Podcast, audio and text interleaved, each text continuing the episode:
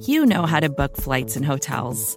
All you're missing is a tool to help you plan that unbelievable travel experience. That's why you need Viator. Book guided tours, excursions, and more in one place. There are over 300,000 travel experiences to choose from, so you can find something for everyone. And Viator offers free cancellation and 24/7 customer support for worry-free travel. Download the Viator app now and use code Viator10 for 10% off your first booking in the app. Find travel experiences for you. Do more with Viator. Yep. League, goddammit. I only love it with some passion. Rubber band and the money that keeps stacking. Got a honey who come with elite fashion. She too fine, I tell her that thing magic. You ain't a hustler, you broke, well that seems tragic. That's tragic. Gotta catch in the field like deep passes. I tell her plug if it's sticky, then please bag it. I need the best cause I grew up beneath madness. Need a Matt Burgundy mercy. Jewelry so heavy it might hurt me. Smoking extra kill, that extra seal. Whoa, Buffalo money need extra bills till I'm eating so much. Yo, what up? It's your boy Sterls, and it's Tuesday night. And I am here with you right here on the Buffalo Rumblings VidCast feed on the Chop Up. Happy Tuesday to you all. You know, it's one of those days where we, there's been a lot of opinions, a lot of feelings going on within the Buffalo Bills community. We're going to talk about that tonight. We're going to get into all that. I want to talk about Sean McDermott. He's a big point of contention amongst Bills fans and myself, to be honest. Kind of maybe, what's the direction here? Do we really feel like a move this offseason could be made? I don't know. I think we need to talk about it, right? Maybe put some realistic expectations out there, but also be real and recognize that it ain't been working lately. And I think there's reasons to put the trust the process Kool-Aid down for a minute. And I preface that by saying it's okay to criticize the team, but it doesn't mean you hate your squad, right? It doesn't mean that, you know, you're a fair weather fan but you know, I think we're at a point where we need criticism. We're going to talk about Josh Allen tonight. Some thoughts on him. And just kind of exhale just a bit. Yeah, I don't know how you guys are feeling right now. Sunday night, man, it was fun. It was fun. Watching the game was fun. And I don't know if I'm over it yet. You know, watching the All-22, you come away, man, and you're like, dang, we had it. We were right there. Right there.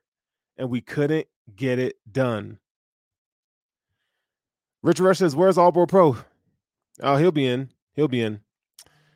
What's up, Steph? How you doing?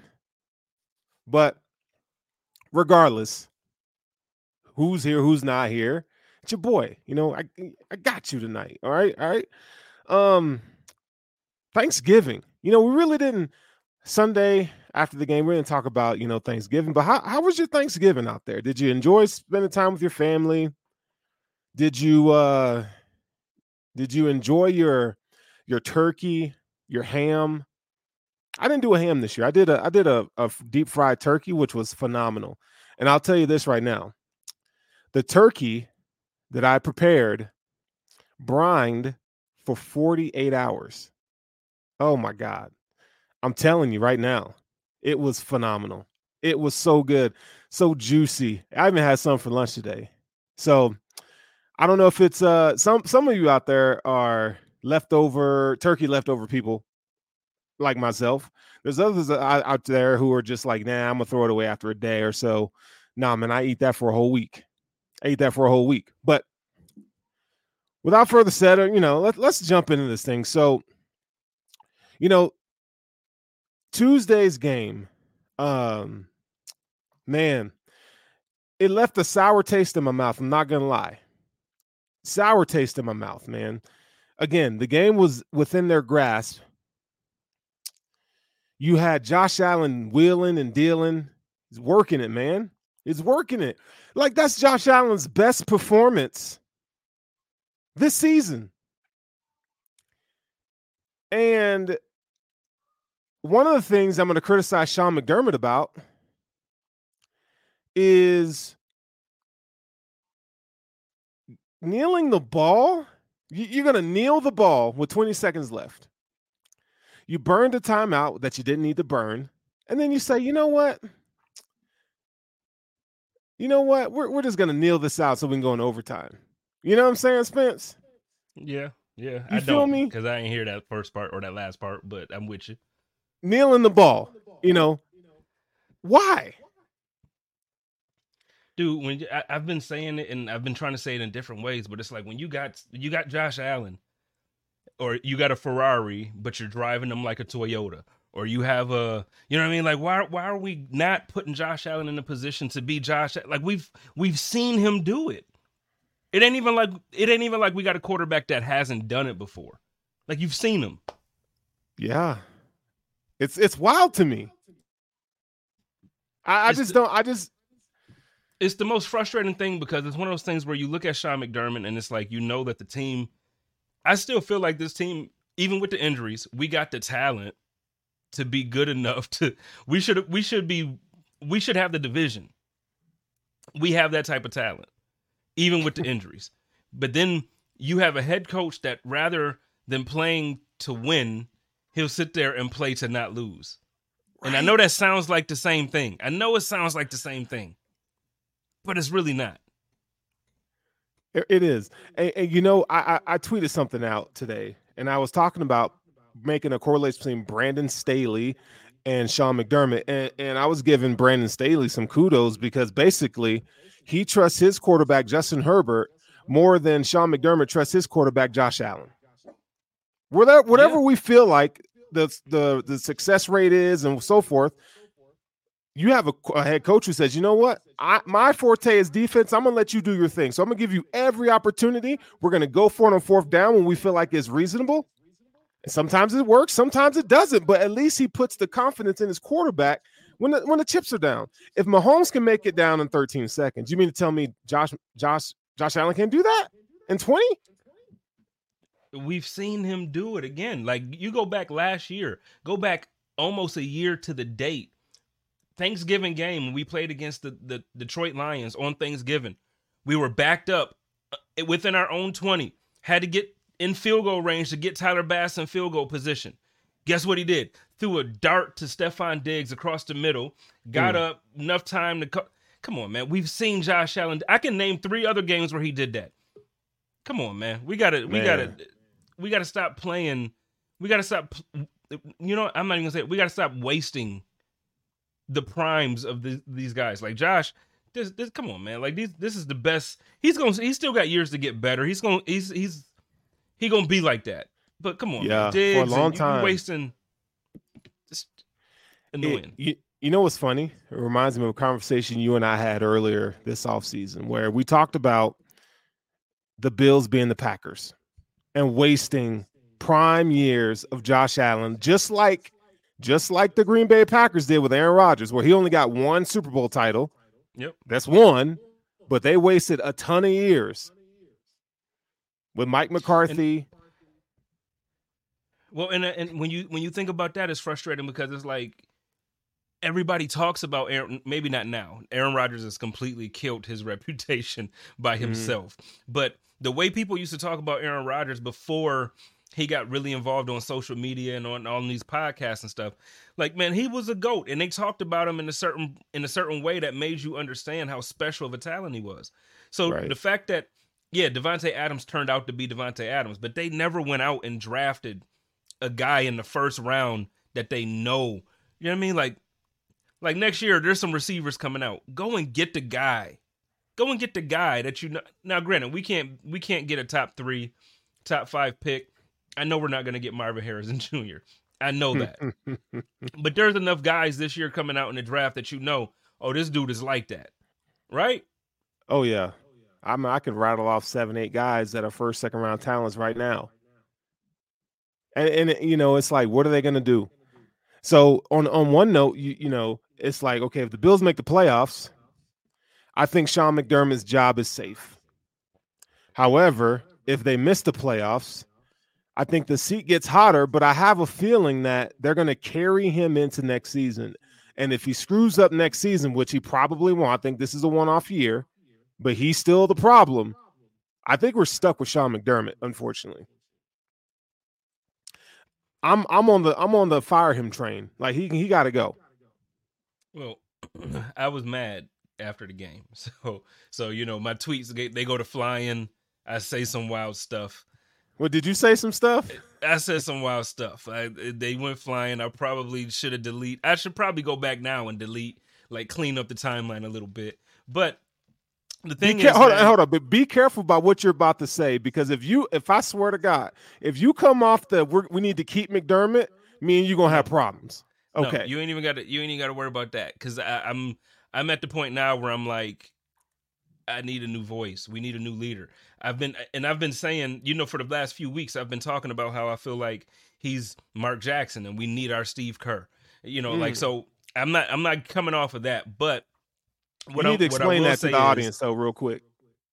Explain that, because you made a tweet months ago. Yeah. Talking about Mark. Explain that to the listeners real quick. Okay, so in the NBA, Mark Jackson was the head coach of the Golden State Warriors. He drafted Steph Curry. He drafted Klay, Draymond Green. They put this team together that you're seeing now, who won 4 or 5 championships. Mark Jackson was the architect of that team. They didn't win while he was the head coach. They fired him after a 50-win season, and in the NBA, a 50-win season is kind of a good season. When you got 82 games, 84 games, when you win 50-plus games, that's a pretty good season. So this head coach got fired after a really good season, after drafting Steph Curry and Klay. And then Steve Kerr comes in, and he unlocks the superstar potential in Steph Curry. And then all of a sudden, the team is on the next level. They're winning championships. You got Kevin Durant wanting to come and play with Steph Curry, with an already amazing team. You got other superstars that's saying, nah, I want to join forces with them because they're doing it a certain way over there. It's time for us to have a new voice, an offensive voice that makes other superstars want to say, makes wide receivers want to say, you know what, I know I could get the bag this summer, but I'd rather go and play along Stephon Diggs and Josh Allen and really try to get this. Let's just shut this thing down and win 2-3 Super Bowls in a row. What up, all bro, Paul? I was trying to hold in for you while you was out. My bad. My camera is a little foggy right now. I'm loving the Fitz look. That's a dope look. Yeah, I feel you. It was that or a random background. But you make a good point about the Kerr thing. You know, it makes you think about the locker room too, because, you know, for what McDermott preaches and discipline and, you know, trust the process and complimentary football and this is who we are, championship caliber, it's like we hear those things, but the results on the field, we're not getting them. No. And that's a problem. It is a problem, because I think it wouldn't be as much of a problem if you felt like we weren't regressing every year. But, you know, because it's like I can deal with some mistakes here or there. I can deal with a game that you lose, like last year, or was it the year before when we played the Titans and Josh Allen slipped on the QB sneak. It was like 2 years ago, I think. And he slipped on the QB sneak and we ended up losing that game. And okay, you can deal with that. Why? Because we're 14-3 for the year, or, you know, because we're 12-5 for the year. And you know that we're winning the division because we're not losing the games that we shouldn't. But when you lose against the Denver Broncos, when you lose against the Jets without Aaron Rodgers, when you lose against the Patriots, when you lose against, I get it, Jacksonville is a decent team this year. They're winning their division. They're probably going to win the division. The Buffalo Bills shouldn't lose to the Jacksonville Jaguars. You know what I'm saying? When you have, and I get it, they've beat us every time. We haven't beat them.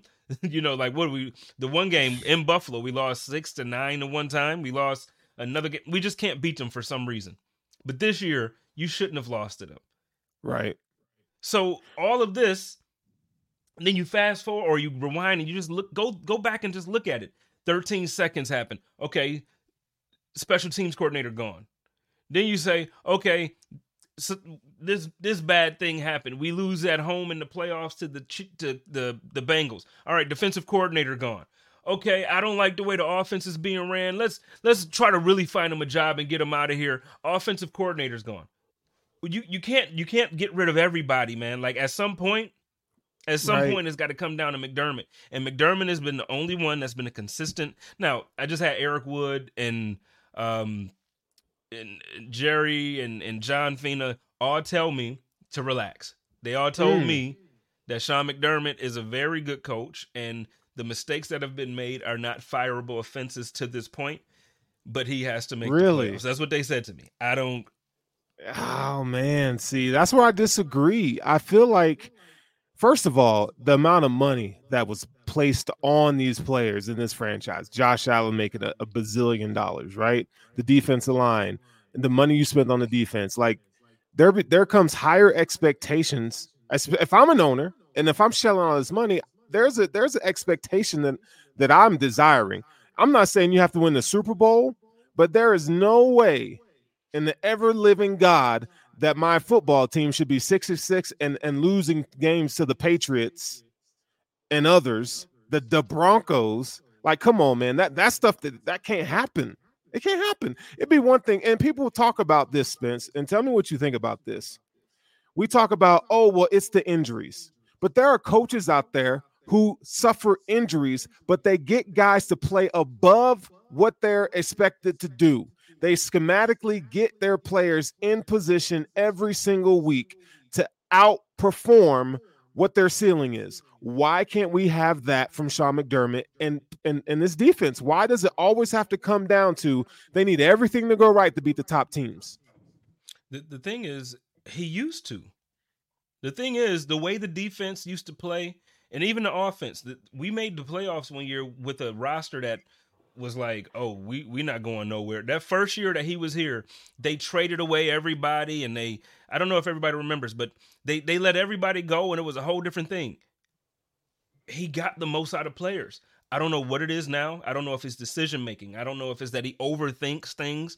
I don't know if he depends too much on, whatever the analytics will say. I don't know. This guy, CJB. Yeah, we need to address that one. We need to address that. Because he also said in the comments here, just say it. He's saying, Spence, you have a Super Bowl or fired mentality. They're saying, what do you consider good results? Just winning a Super Bowl or coming off of a 13-3 season.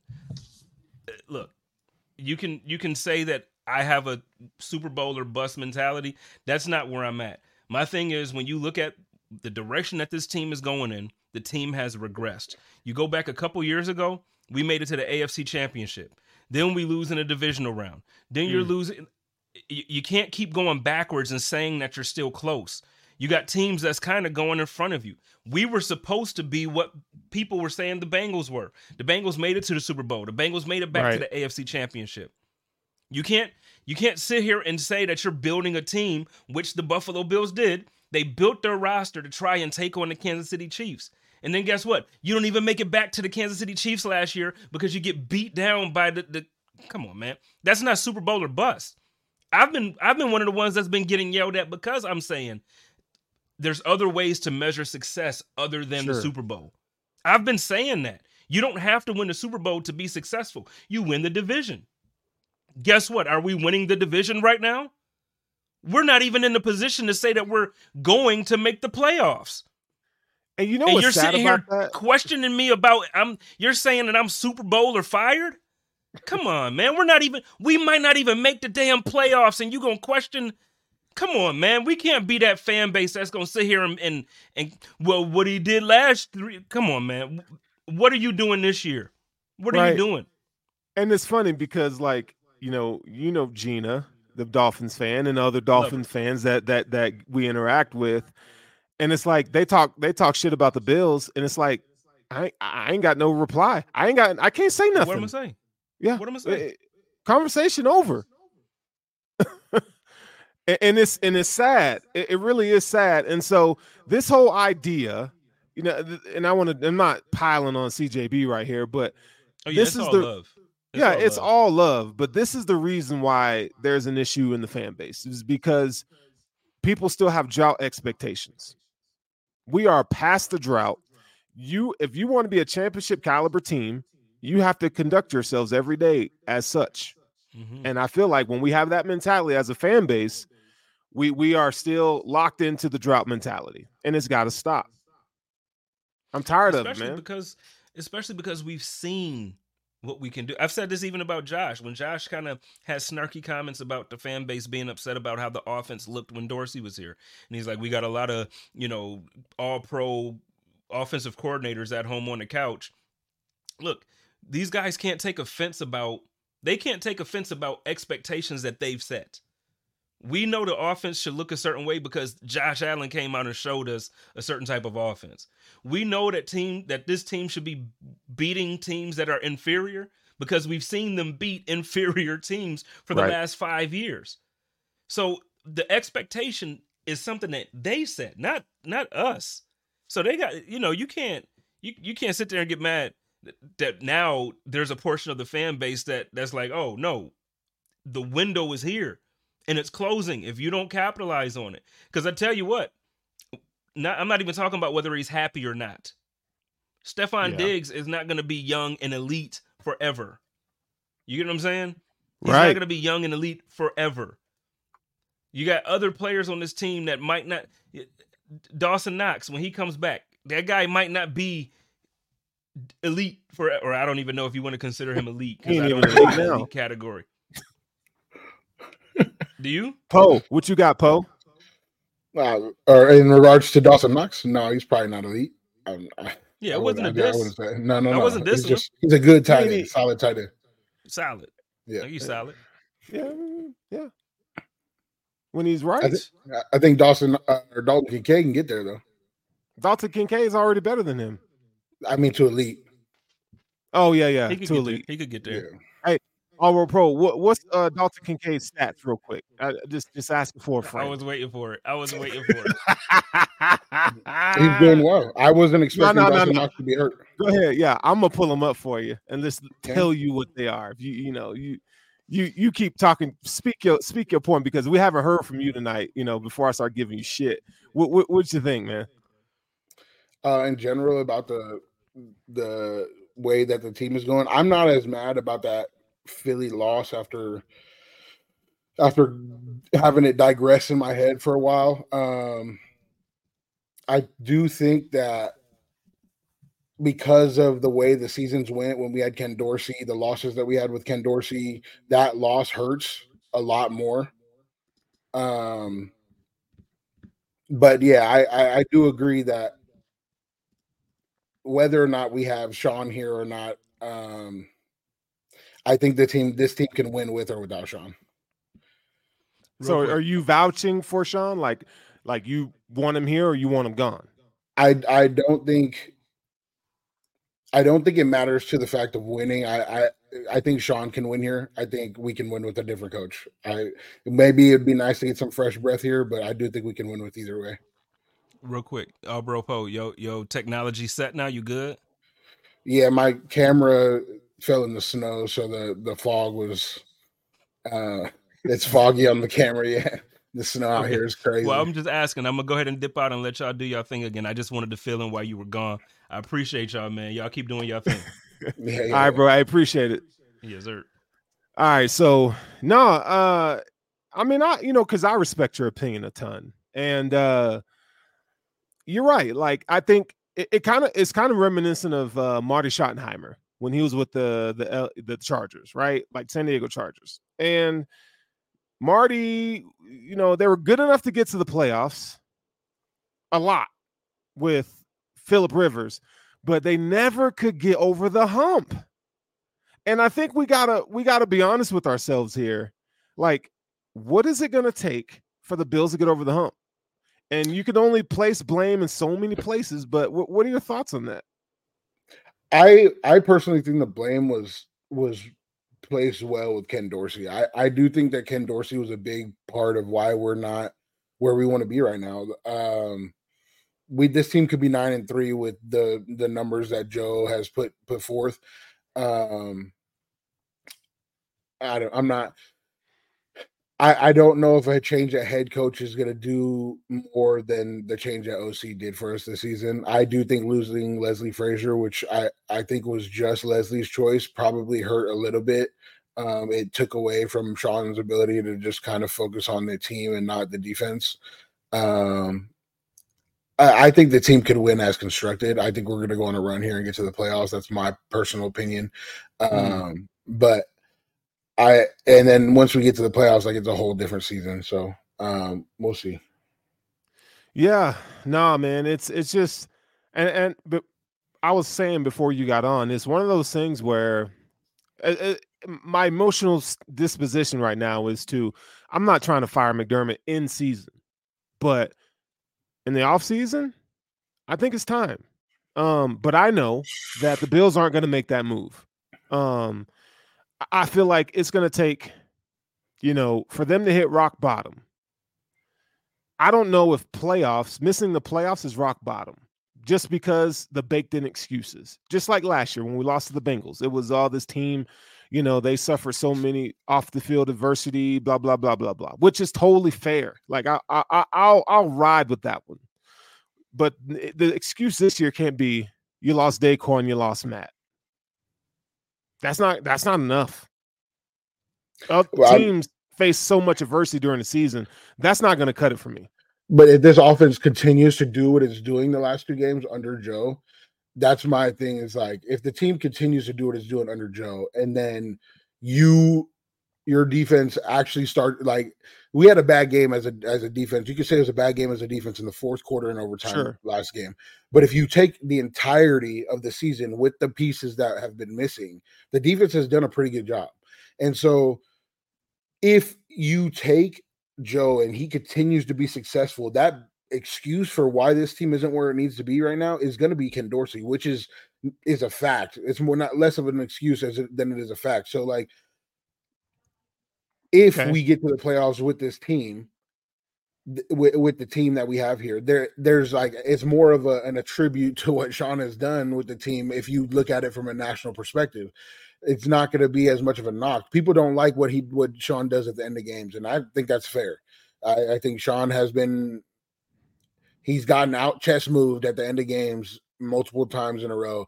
But if you take the entirety of what Sean has done, with the team that he's had, with the injuries he's had, with the things that he has to deal with last year and the dilemmas, he's done a fairly good job dealing with all that stuff and still having a productive defense on the field. And the Ken Dorsey problem has been removed, and the offense has been doing well since then. So the excuse is going to be the offense wasn't where it was supposed to be because of Ken Dorsey, which is also a fact. Yeah, no, I agree with that. So there's a question here that's on the screen. You know, Matt says, who would I like to see the Bills add as head coach? And I'm going to tell you right now, I think you can go in-house, right, with our offensive coordinator. Okay, I think he'd be great. Joe Brady would, in my opinion, would be great. He's a young offensive mind who's proven from the college ranks in terms of his offensive acumen, right? He's shown the ability to connect with players. Like he coached Joe Burrow, and they all speak highly of him. Absolutely. With Josh Allen, listen to Josh Allen talk about him, right? Like you could just see Josh Allen in two games looks like he looks like old Josh Allen, right? So I think he's a leading candidate. Here's some other names that I'll throw at you. Ben Johnson, offensive coordinator, Detroit Lions. I think he'd be a great fit, offensive-minded head coach. I would even venture to say I would even go give Jim Harbaugh a call from University of Michigan, my school, my dogs. I give him a call. And before people knock Jim Harbaugh, let me tell you something.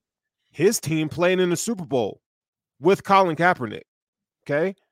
Everywhere Jim has gone, he's won, and he's gotten teams over the hump. What they say about Jim at San Diego State, oh, he can't win the big one. Okay, well, he got them to a bowl game that they hadn't been to before. What did they say about him when he went to Stanford? Stanford, of all places. What did he do? Win the Pac-12. Went to New Year's Six Bowl. He did that. Michigan. Oh, he can't beat Ohio State. What has he done? He's kicked their ass 2-3 times now.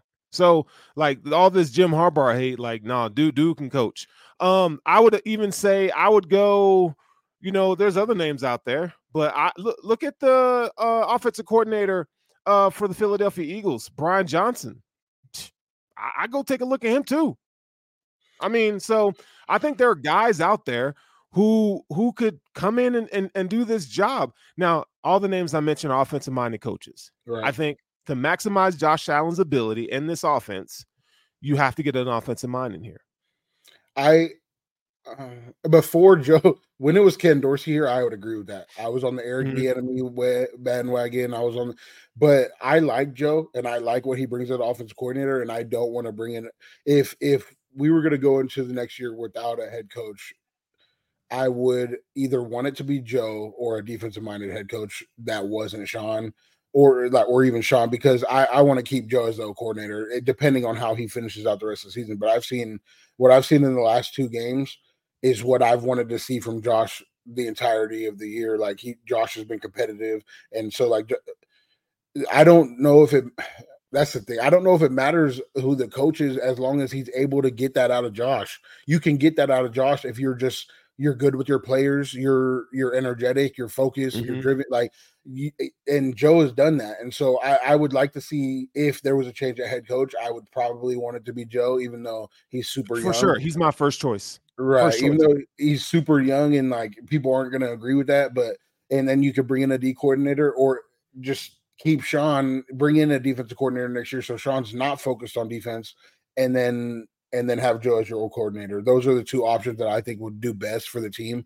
You don't always want, especially with a good quarterback, and if you have a good offensive coordinator, you don't always want to change the office all that much. Yeah, I think, listen, if you're going to keep Sean, make Joe Brady the assistant head coach and give him a pay raise, right? Absolutely. You put, I think if I'm Terry Pegula, I need to hear Sean say a few things. And I need to hear him say this. What I've been doing has been successful to a point. Okay. But things need to change. And it starts with me. Okay. So I'll give you a little bit of my background. So I was in ministry right out of college. Okay. I was in ministry for years. And there's an adage that says, what got you to 200 to 300 people won't get you to 1,000. Okay. What got you, you know, 3 consecutive AFC East championships or title, you know, however you want to call it, division wins, titles, ain't going to get you past the divisional round or past the AFC championship game. There's a level that you have to rise to. And I feel like the message he has stays the same. But the actions aren't different. When I hear him, I don't hear accountability. He tries to hold his players be accountable, but for him, it's like he passes the buck. And if I'm Pegula, I need to hear him own it. Like, yo, I messed this up. I need to be better. It's not the players; it's me now. I need to change what I've been doing. When in the first couple years, McDermott, I felt like he had that. Right, he had that where he would say, you know, that's on me. I just haven't heard that in a while. It's always something else. You know, after he said, oh, we're close. Like, I don't I mean, what is he supposed to say? I just like, dude, I don't want to hear it anymore. You know, I listened to his interview yesterday and when people, so the difference of opinion that I have is the media and the way they ask questions. They ask questions to force him to put blame on someone or himself. And so instead of, and I listened to the interview and Mookie had a question about a certain play call and it was the 3rd and 4. They came out and covered 4 and he asked him why, what they came out in. And he actually answered it. Hey, that is a play call that I would like back because they came out and they ran something that was perfect fit to beat the defense that I called. And so if you're asking him specifically about certain things, he's been able to take that criticism and put that on himself when it's about certain play. But our media does go in there and try to – so, like just for an example, when they came out after the Patriots game, when we a few years back, the Cold Bowl, whatever they called it, and they asked Jordan if it was embarrassing that they gave up 100 and some rushing yards, whatever, when they gave up a total of 17 points. Like – these questions are directed to make you say, yeah, we did this, yeah, we did that, even though their overall performance was well. So, like, I'm not too sure. And yeah, you're true. That's correct, Matt. That is media everywhere, but the way you answer questions changes based off the questions that they're asking you. Early in McDermott's career, they didn't try to place blame on him, the media. That's why he was able to be more like focused, and he was able to say, yeah, that was on me, and just say everything and be more open. But as of late, when he's been on the hot seat, they've been trying to make him answer questions in a way that makes him look bad. And so as far as answering questions, I don't know what questions he answers to Pagula. And I would like him to say that those type of things that you were talking about to Pagula one-on-one, if that's the thing. I don't need to hear that publicly. I would like to see that done. Right. I would like to see the change. Actions. Yeah. So, like, I don't need to hear the public answers to him. For him, the way that he's been coaching or whatever, I don't need to hear that. I would like to see it. Just like with Josh, I didn't need to hear his talk during his slump for the 6 out of the first 10 games here. I saw the change the last 2 weeks, and so yeah. But let me say something about the media real quick. They're asking the right questions. I'm going to tell you why. It's because Sean deflects a lot of the questions that they were asking before and getting the same results. So I don't think they're trying to make him look bad. They're trying to get him to like be real and say it. Say, hey, take some accountability. I think that's all they're trying to get at him. Get some accountability. The fans want answers. Like, yo, the fans want answers. That's the way it looks. And from a fan's perspective, you do want an answer to some of these questions, but the media is asking these specific questions the reason I know this is because they'll ask the players these too. It's not just the coaches. They'll ask players certain questions to make them put fault on somebody in particular. Like when they asked Gabe whose fault it was between Josh and Gabe, like that, that is a question set up to make him put blame on Josh or put blame on himself. The way Gabe answered it was absolutely the way you should answer it. The way Joe Brady answered it is absolutely the way you should answer it. Now, Sean also deflects, So tell them what Gabe said, the reply that Gabe had. Tell him what he said.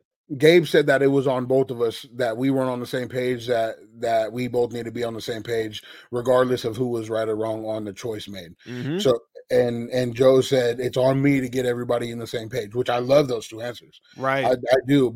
And Sean does give those answers sometimes, but when you ask Sean about certain things and you're asking him to place blame on his players, he's going to deflect those answers in certain areas of where that he actually believes that those are the wrong. Most of the time he's going to deflect those answers because he doesn't want to place blame on a certain player or like, I mean, there's some things that aren't his fault that the special teams guy having 12 guys out there. That's not like that. It's going to fall on him.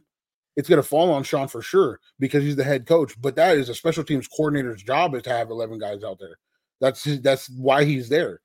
And so he's not going to sit there and say, well, our special teams coordinator needs to have 11 guys out there. Mm-hmm. Yeah. Yeah. This is a great comment by Greg here. Greg Presley, appreciate you listening to the show and watching. Nothing changes. 2 years after 13 seconds, and he still can't manage the clock or timeouts. He ain't wrong. And I think that's the thing what people are frustrated with, man. Like, Bills Mafia, you have every right to be frustrated with what you see in the product that you're witnessing. After an all-world performance by Josh Allen, like, dude. If Josh is Gabe there, do we talk about Sean's ability to manage the game at the end of it? I think we talk about his scheme. But Josh did it. But that's what I'm saying. But if Josh hits that touchdown, we're talking about, damn, it was a great coach game. We called the timeout at the end of the game. Not here. But that's how you'd feel about it. But as a nationally or as a Buffalo area, because we win the game, it changes the way you look at it for the majority of fans. And but so we didn't. Right. And so, but that's the difference. The difference of winning and losing is hitting Gabe right there at the end of the touchdown or calling a different play on that 3rd and 4 to stop them, to keep them in field goal range to get the ball back. Like, it's little instances throughout the game that can change, and it was in the entire Cook dropping the touchdown pass, the 2 missed field goals, little instances that change the outcome and changes the narrative. And so I see what you're saying, but here's the deal. If that was a one-off situation, I'd be like, you know what? I'll give him grace on that. Like, it wasn't your best day in the office. Cool. but it happens far too often. That's the thing. That's the frustrating part. So where all the grace meter that he once had in that situation, what specifically happens? 13 seconds. Okay, so we can look at this season. We can look at this season and go, yo, Sean, like the zero blitzes. My man called a zero blitz. Okay, and he let Jalen Hurts run in the end zone for 12 yards to break the game. It's the schematical things that bother me so much. So you're along with his poor clock management and other things. You're specifically talking about the way people look at the end, his last drive, the way he calls the last game-winning drive of games. That's specifically like what people feel that needs to change, and that hasn't changed. It hasn't changed. How about adjustments going in the second half in the Eagles game this past Sunday? Like, he got out-coached. He got out-coached by Brian Johnson, who's a young offensive coordinator. Come on, man. Like Sean is supposed to be. Hold on. Sean's supposed to be this defensive guru. And all I'm saying is, when the light shine the brightest, he's nowhere to be found. That's the problem. Okay. So if we look at the touchdowns in the fourth quarter, which there were 7 points in the first three. We look at the touchdowns in the fourth quarter. There was the long drive they had, good touchdown in the fourth. You gave up 14 points. Cool. And then the next touchdown, Micah Hyde, third and 15, Micah Hyde needs to win a 50-50 ball in the end zone. It's third and 15. You stop him as a field goal. So, those plays you trust Micah Hyde to go out there and make, and he didn't make it. And it is what it is. Like that I can't place that on Sean.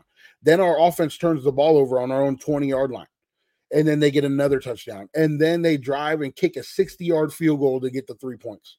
So if we actually break down, rather than just looking at what he's given up, if we break down what happened in that game, he gave up two long drives for touchdowns as a play caller. And then the rest of the time, it was we were in our end zone, or our defense didn't make a play that he put us out there to execute. Then explain lining up 6-7 yards off the line of scrimmage, giving these soft zone coverages underneath, like the third and four that we're talking about, where he has Tyrell Dotson in coverage on Devontae Smith. That's supposed to guard the flat. He slow Tyrell Dotson. It was a cover four. They were running cover four, and Razul has the ability to leave his man and come up and intercept that ball the same way that what's-his-name did to Josh on that short out route.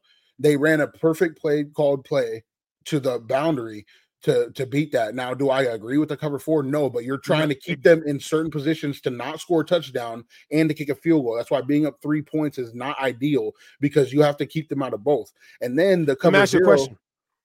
On the cover four, why do you need to play cover four? Who on that offense, outside receivers? Devontae Smith is not a burner, and neither is A.J. Brown. So why don't you play man defense in that situation? On a money down, third, because it's third and four, and you're also looking for run. So you have to have Dotson out there. Now, if you wanted to play man, you would prefer dime out there, and Dotson can't cover a slot. So and I'm off the field for who? Dorian can't cover a slot either. Look, they put Poirier down in the box and play linebacker. It's dime, and I'm saying you're asking Jordan. You're making excuses for Sean. I'm not. I'm looking at the entirety of the game. So you put Jordan in the box. You're playing a two-man box with Jordan and Bernard, and when they can still run the football on third and four. So you're asking Jordan to come up and make a linebacker play in the B gap, and then you're also asking him to cover a slot at the same time. That's my point, is that they can also run the football on third and four, whereas if it was third and seven, you would have brought your dime in and played a better coverage. Let him run it. Hell no. We would have had the same arguments. We would have had the same, like, dude, what are you thinking bringing dime in on third and four? Like, we would have had the same exact arguments. It's a cakewalk, man. Let's talk about the playoff game last year. It's the same idea where free access – free access throws for Joe Burrow all day. It's the Bengals game a few weeks ago. Free access, zero blitz. It's Jacksonville when zero blitz, and then you put Micah in coverage, and then Calvin Ridley catches a pass on the right sideline for 17 yards or whatever it was. It's all I'm saying is schematically, he's got to be better. He has to be better. And I'm not giving him a pass on that. I think that the defense that he came in with, the defense that we sit here and we applaud when it works and we don't when it doesn't, is this bend but don't break mentality of a defense. And then he gets a little aggressive and calls cover zero in positions where I don't agree with, by the way. I don't agree with his cover zero calls because it puts people in bad positions. And so but the rest of the time he's playing a shell, and it's a bend but don't break defense, which means you put yourself in a position to win at the end of games if your offense doesn't turn the ball over. That's like the mentality. It's not working.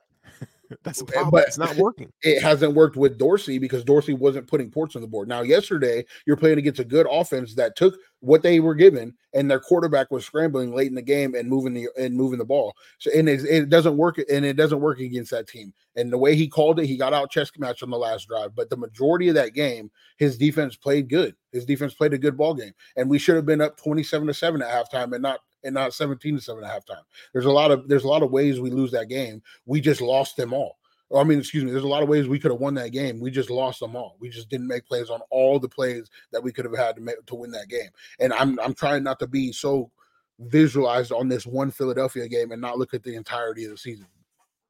And that's fair. You got to look at the entirety of the season. And when you look at the entirety of the season, you see a theme that has been happening that I don't like.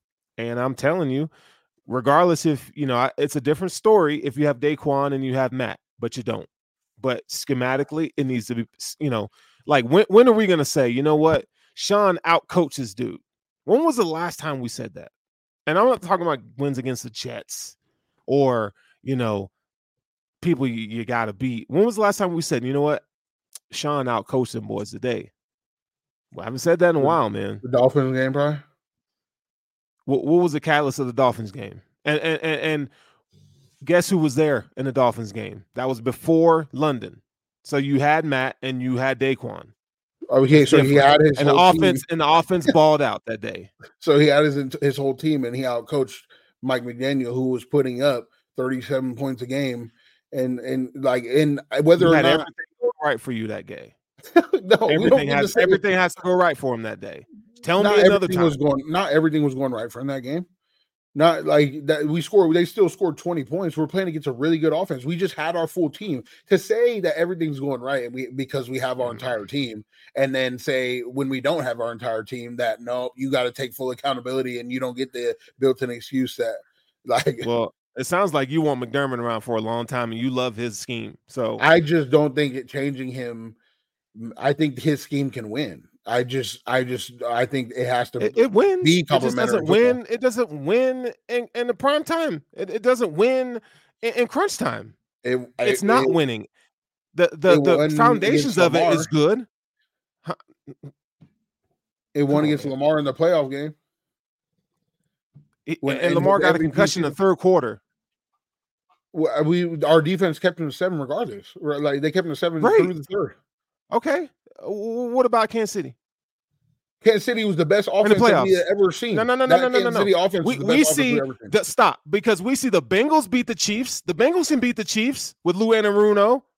Like, what are we doing here? Why are we acting like? Why are we acting? This is the problem with the fan base, man. Is that nobody wants to hold Sean accountable, and we all take up for his shit. And I'm telling you right now, it's trash. It's trash. I hold Sean accountable. Doing it. I'm also gonna fight the millions of fans that want to put all the blame on Sean. I don't agree with that. Where do we place the blame? We got rid of Dorsey. Where do we place the blame? It's on everybody. Now, Dorsey was a big problem because our offense wasn't doing anything before he left. But the blame is on everybody. It's not just on Sean. It's not just on the defensive players. It's not just on Josh. It's not just on the O-line. It's not just on the wide receivers. It's on everybody that's playing in that game. There's things every Cook had a touchdown catch, dropped it, and we that sit here and goes out of our mind. Nope, that's on McDermott. They lost on McDermott, even though we should. Like that's what would now if I was arguing against people, like if we nobody in the fan base wanted to put blame on McDermott, which is not the case, everybody wants to place the blame on McDermott.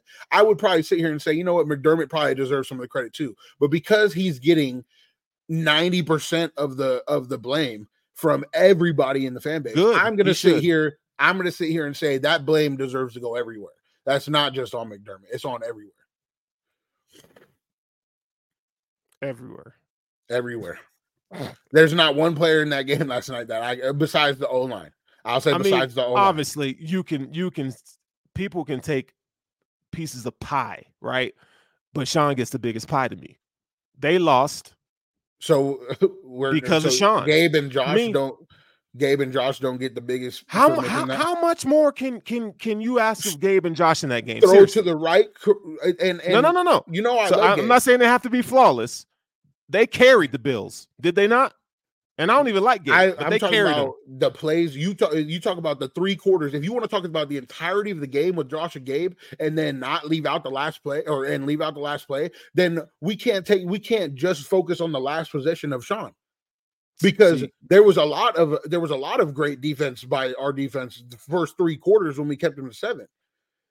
So if you want to look at the entirety, Josh and Gabe need to hit that for game. That's what good quarterbacks for sure. They need to hit that. That's that's a win, and that's a win right there. We're not even. But we're happy. I'm still talking about even if they hit that, I'm still like yo. And I've said this on the show this season about how Sean calls games.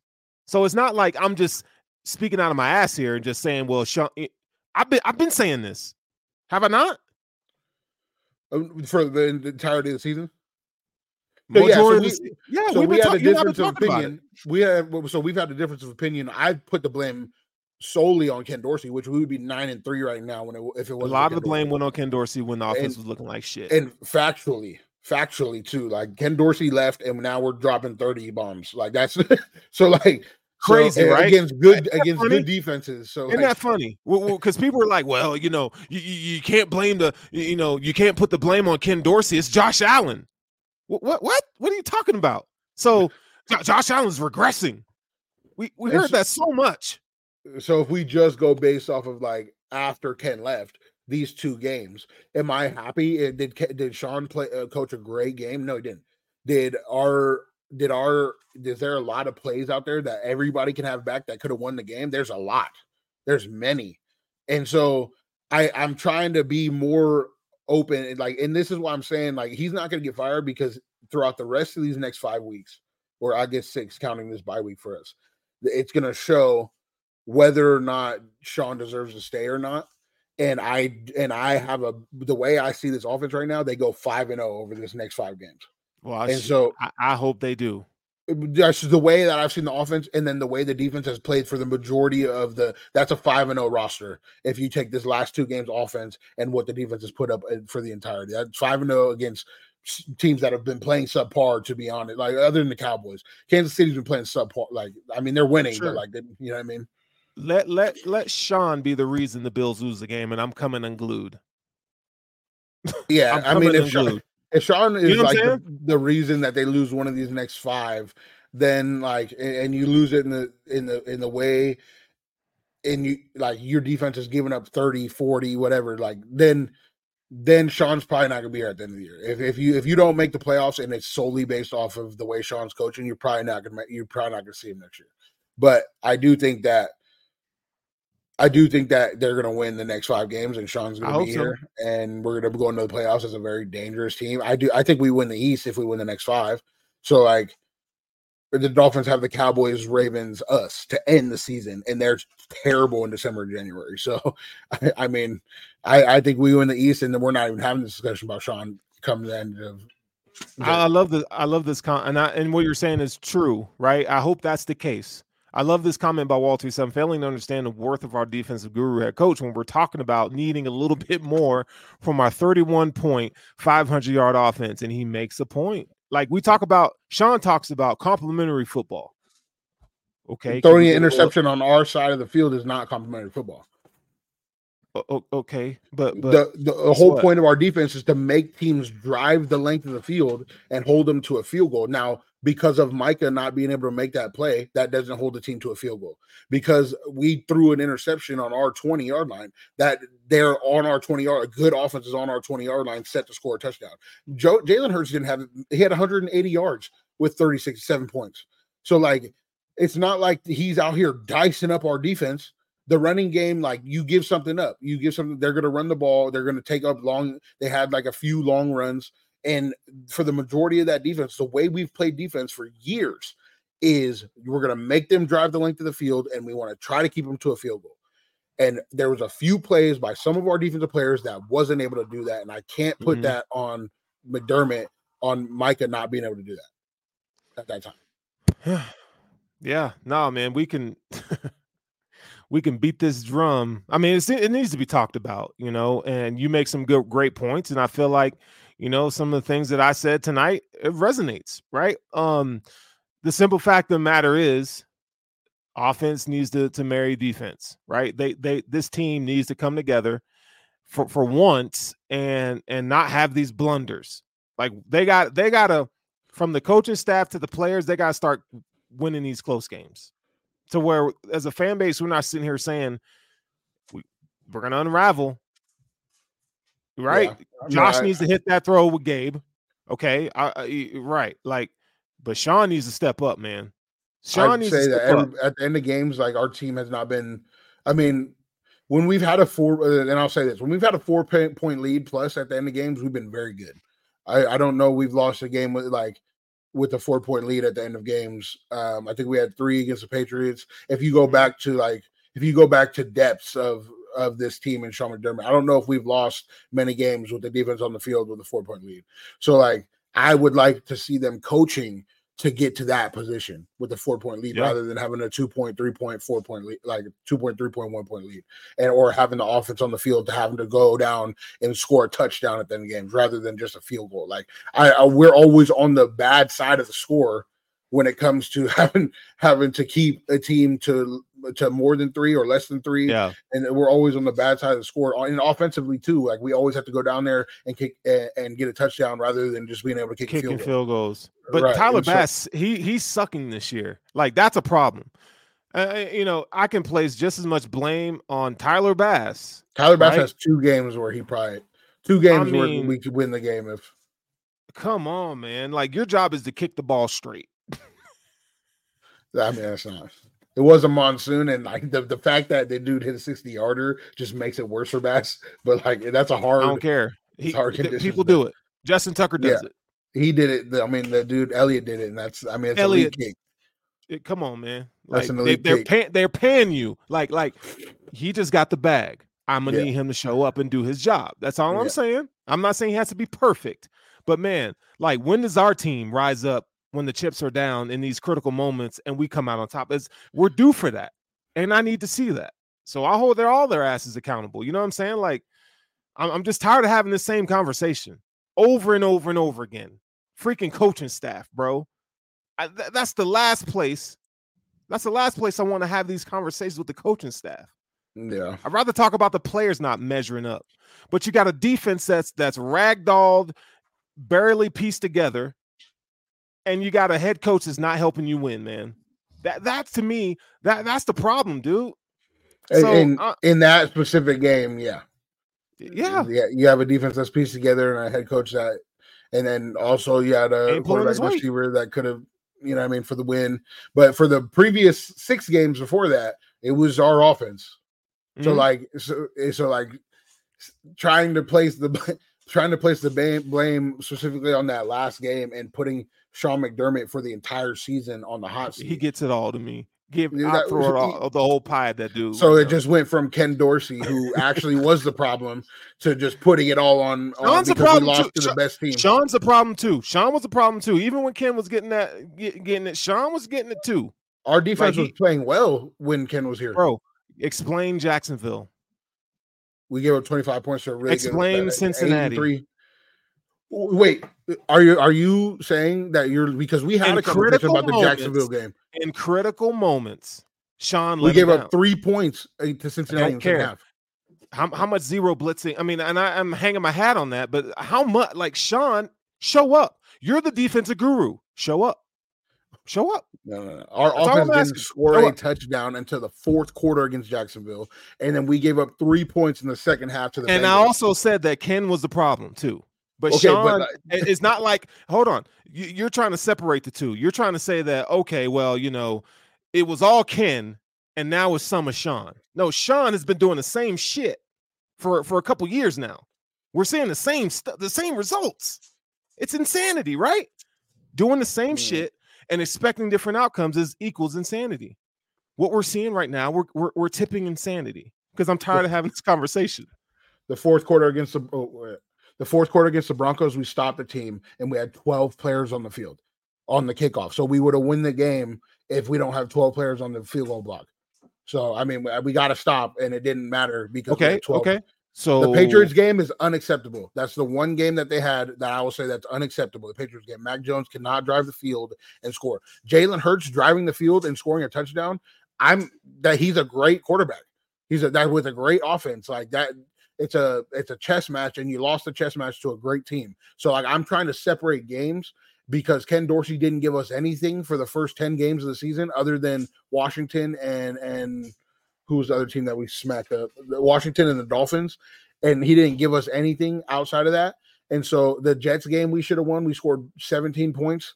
Like there's a lot of blame on Ken Dorsey. Yeah. They all get it. No, I feel you. I just hope moving forward. I mean, we got to wrap the show up here because Code of Conduct's next. We got it. Just I don't want to have this conversation, man. Like, just start winning games. Win the close games that you need to win. Like these, like beat Kansas City, beat the Cowboys. Do that, please. Like, I don't want these blunders, these missed opportunities. I'm sick of it, man. Just capitalize. McDermott 6-0 coming out of the bye. I expect it to be 7-0. Let McDermott be the reason that this next week. No, McDermott 6-0 coming off a bye. Chiefs.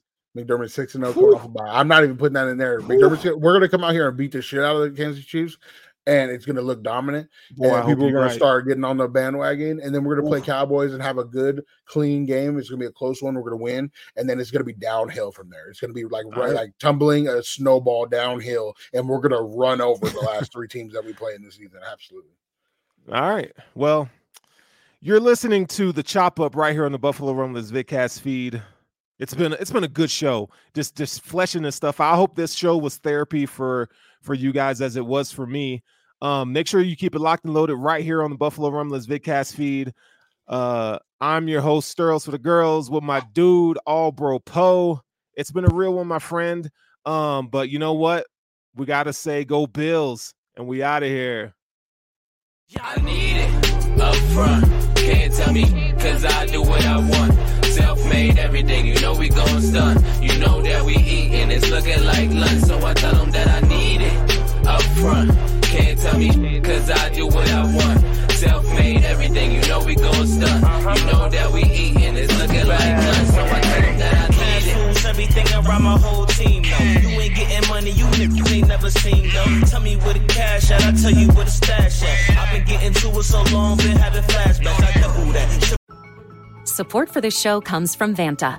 Dealing with loads of spreadsheets, juggling different tools, and having to do manual security checks, it can be a headache to keep up with today's compliance and security programs. Vanta is the trust management platform that wants to simplify things and bring all your trust-building efforts under one roof, making growth smoother for your whole organization. Vanta lets you automate up to 90% of compliance for SOC 2, ISO 27001, HIPAA, and more. Strengthen security posture and reduce third-party risk. Get $1,000 off Vanta when you go to vanta.com/Vox. That's VANTA.com/Vox for $1,000 off Vanta. Support for this podcast came from SAS. Data is everything. And now everything is data, which means more to process, more to analyze.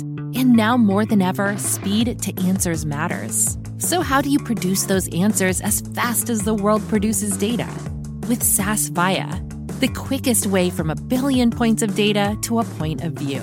It's a more productive data and AI platform that helps you get more done. Learn more today at SAS.com/VIYA.